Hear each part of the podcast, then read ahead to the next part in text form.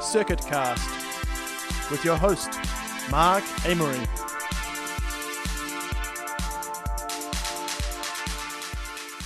Kia ora and welcome to Circuit Cast. On this episode, we have an interview with Montreal experimental filmmaker Alexandre Larose. Alex creates these quite often mesmeric, ghostly experimental films that play with the physical fabric of film to convey memory and time. He was the recipient of circuit residency here in New Zealand in 2016, which saw him create an installation for translucent screen St. Bathans repetitions. And this film has been subsequently shown in Montreal, Vienna, at the New York Film Festival in California, as well as in Christchurch in Wellington. And now it's having its Auckland installation at the Audio Foundation as part of the show Pulse Repeat.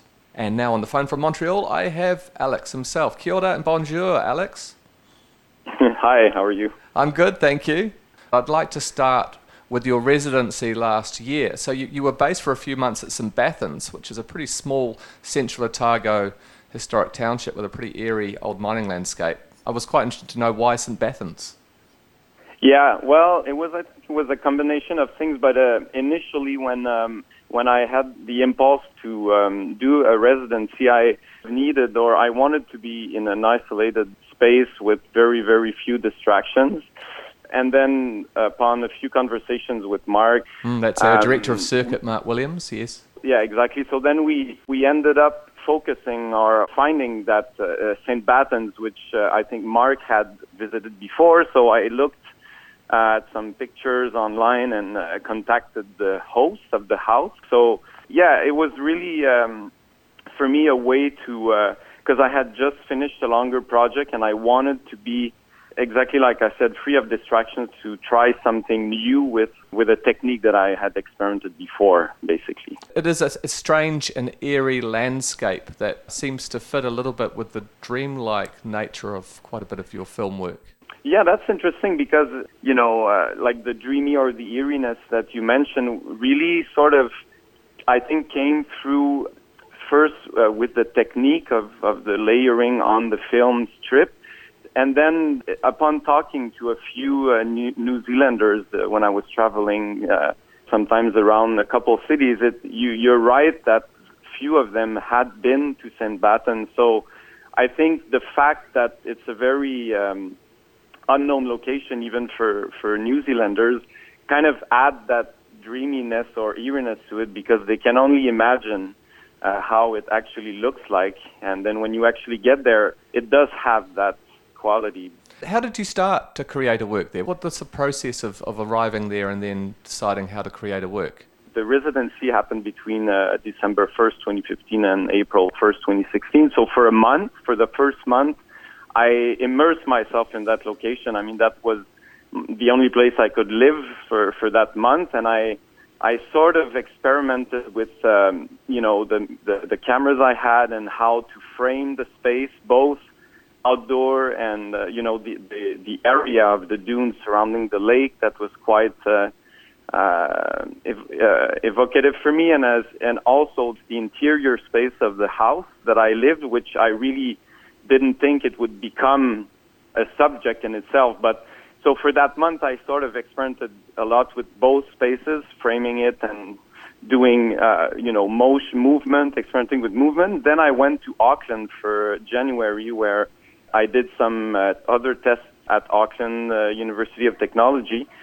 So then, for the final two months, uh, I went back to St. Bathans, which uh, I, I didn't know it was going to be possible ahead of the whole trip. And at the end, the final month, my father traveled to New Zealand, and and he sort of became kind of a structural point for the project because he's the figure uh, moving through most of the spaces. Mm. Was there a reason you used your father? I mean, I do notice that there's quite a personal nature to quite a lot of your previous works. I had worked with my father before coming to New Zealand, and also my uh, my mother. So both my parents were in a series of studies that I started to do in their own home, and in New Zealand because I I you know I became quite attached to that domestic space there. I I thought that my father in the space probably could tie me up with the space through the medium of film, if that makes sense again. Yes. And uh, the other aspect was that I considered asking other uh, residents of St. Bathans, but there, if you if you know, like there's very few. There, I think there's four permanent resident, and and the type of work involved in in that uh, in the filming requires a kind of a all day availability. So you know, my father really was the only person that that could have that availability. So Yes. so there's you know there's a practical reason, but even if if local residents might have been open to it, I I still feel that it kind of br- brought my sort of own heritage to the project in a way, you know. Yes, I see. I see. Uh, the, the, the film St. Bathans Repetitions, as the title begins, is literally there's a series of repetitions, this overlaying of film where I think you've re-exposed the same film.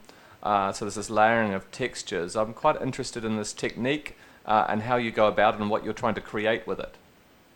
I think because of the photographic nature of film, like the the fact that when you expose it, there's no undoing of that light hitting the emulsion. It sort of becomes a body that kind of acquires this optical or or light memory, and everything uh, will be sort of condensed or compressed into that one frame, if you if you will. And I'm not sure how I could. Uh, explain how it's done, but it's there's a simplicity in the in the process, but there is a lot of technical issues at work here, such as making sure there's no overexposure, for instance, or how do you maintain the position of the frame. So those things are were all rehearsed ahead of time to make sure that by the final month it would of work. And so yeah, I think I'm trying to capture a multiplicity of time in a non-hierarchical way, if that makes sense, because you can discern which layer is first, comes first, and and it's something I think I I like when I look at the uh, overall accumulation of those repetitions. Yes, I like this physical kind of bodily kind of feeling with your work. There's a quote I had here: "The film strip is a body that's acquiring memory." You said in, a, in a re- another interview. Um, I, I, I like this. Um, so you're literally rewinding the film and, and starting again. Is that the, the physical process? That's it. Yeah, that's it. And in terms of the other effects in the film, are those all with uh, in-camera effects, or and, or how much work is being done after after filming?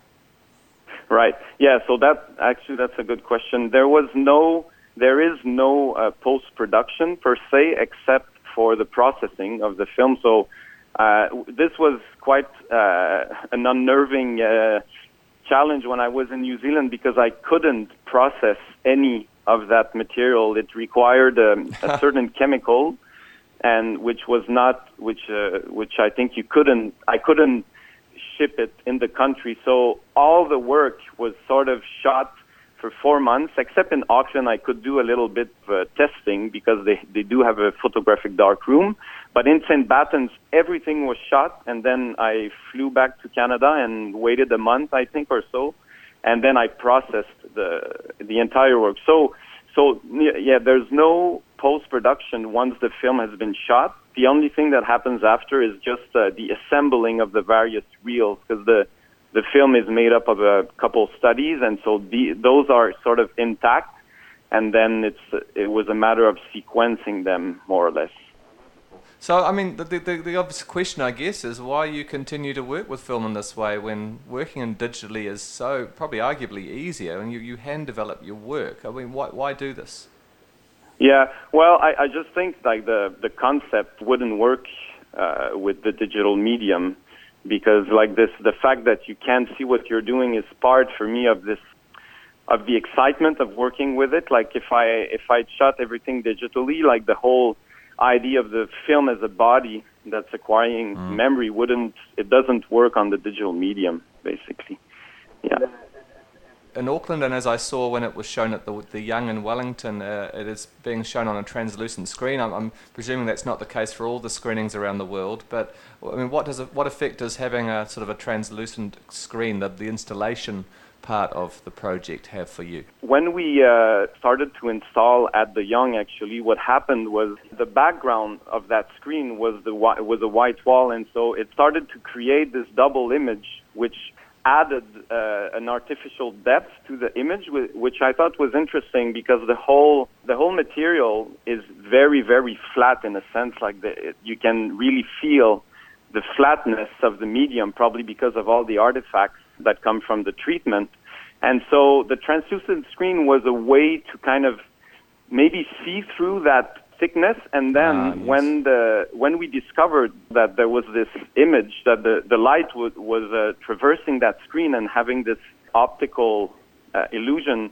As you moved around the screen, you, you basically change your viewing experience. I'd like to ask you about another example of you working directly with film, and that is uh, the the film Villa Maria, uh, which, as I understand, is sort of about a dream of literally flying. That where you were you actually in, it involved throwing and dropping a, a, Super 8 camera in a cardboard yeah. rocket from the top of a very tall building in Montreal um, as to what you were trying to do with that work.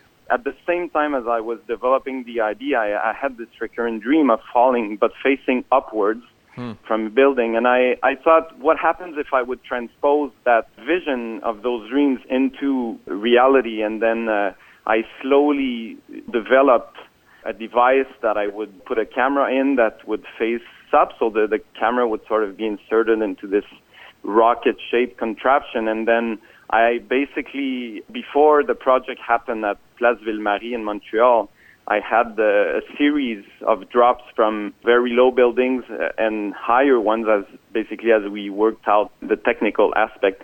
And then in the end, it's, it's also a repetition in, in, uh, in the end, that film, but it's a repetition happening sequentially and not layered. The way that the film was constructed at the end from all those drops was sort of a way for me to express a, a, lack of control over both the medium and also probably some unconscious, you know, fears or something like that. But I don't know if I want to go into that. Ah, well, I like that. I like the sense of uh, of you know that often film seems like a media which is all about control and con- controlling the world, um, whereas finding ways for it to reflect more of an experience of the world is, is is interesting. Yeah, and you know maybe if I can just make a bridge with you know the the the, the project in St. Bathans, in a way it's very similar where I'm kind of always putting myself in a situation where I can't control really the the vision that I'm producing because film is very unpredictable and has a mechanical uh, fragility and you know a chemical uncertainty. So I think all those things keep going through uh, the works that I've done in the past, probably. Hey, Alex, you've attended three circuit symposiums in Auckland, Wellington, and Christchurch now. I'm interested in your thoughts on the, the local New Zealand scene, your impressions as an outsider. What I've noticed from maybe from other uh, events that I've participated here in Canada, I think there is definitely, from my perspective, at least there's a, a strong connection to the relationship with the Maori culture and issues of post-colonialism. For, mm. for instance, that uh, here is maybe le- less obvious, at least from my perspective of what I've, and also uh, the works that I've seen from the various commissions there's also a very, very strong conceptual basis and the, the aspect of the experience from the medium to me was maybe not as evident as how the concept would be articulated. You know, there's still a strong experiential uh, situation happening, but maybe it's done very differently than mm. than in other parts of the world. Are there, are there particular artists that stood out for you that you're you're interested in?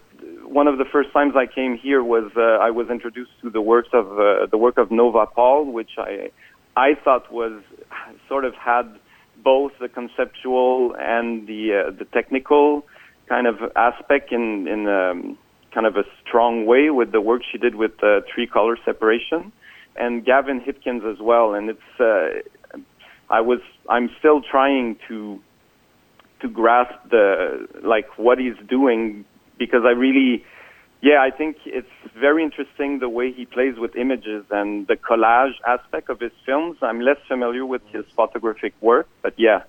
Well, thank you for joining us today, Alex. Um, what, I was quite interested to know what you're working on now. I'm working on a project again with uh, my father, actually, in my own uh, apartment this time.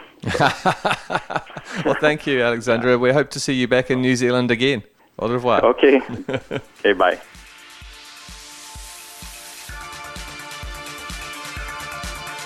Circuit Cast was brought to you with the assistance of Creative New Zealand, with music by Heat Pump. Follow Circuit Cast on iTunes. For more information, see circuit.org.nz.